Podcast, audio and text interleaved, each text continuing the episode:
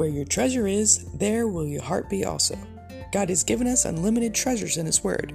Every time we open it, we can discover a new treasure or admire an old one. What will we find today? Let's dig in. Here's Carla Early with Treasure Hunt in the Word.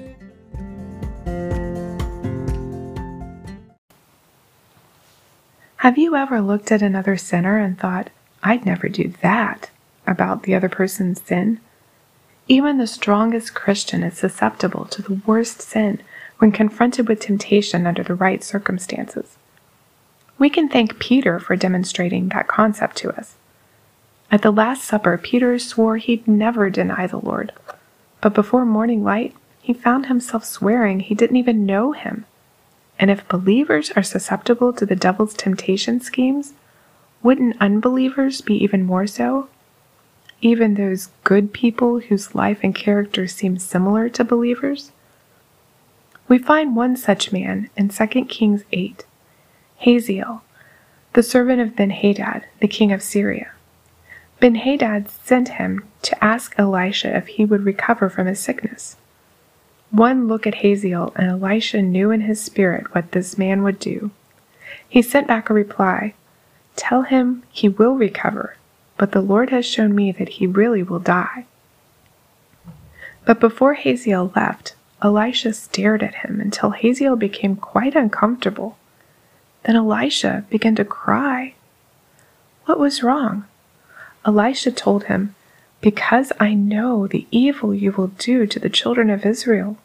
Their strongholds you will set on fire, their young men you will kill with the sword, and you will dash their children and rip open their women with child.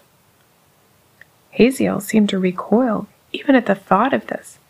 He was a good person. He'd never do those things. He replied, What is your servant, a dog, that he should do this gross thing?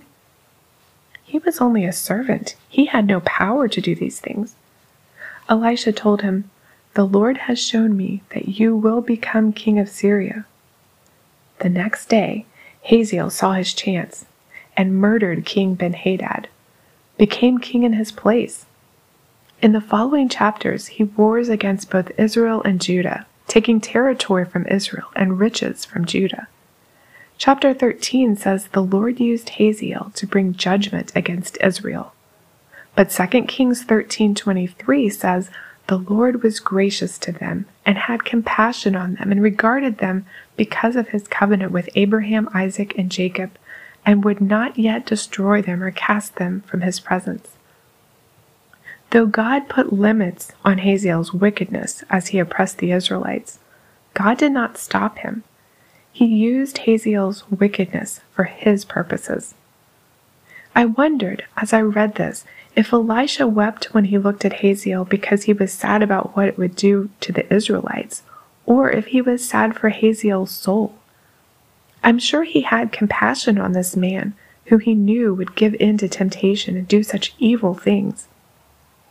From Hazael's life, we can see that we should never think we're above doing certain sins or that we're so much better than others who do them.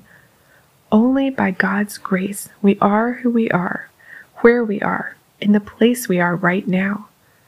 And we always need to be diligent and alert, putting on the armor of God daily so as to stand against the schemes of the evil one. And instead of judging those who have fallen into sin, we can pray for them and love them to the Lord. You can contact us at treasurehuntintheword at gmail.com. We'd love to hear the treasures God has given you through His Word. You can listen to other episodes at our website, which you can find in the description below. Thanks for listening, and remember, where your treasure is, there will your heart be also.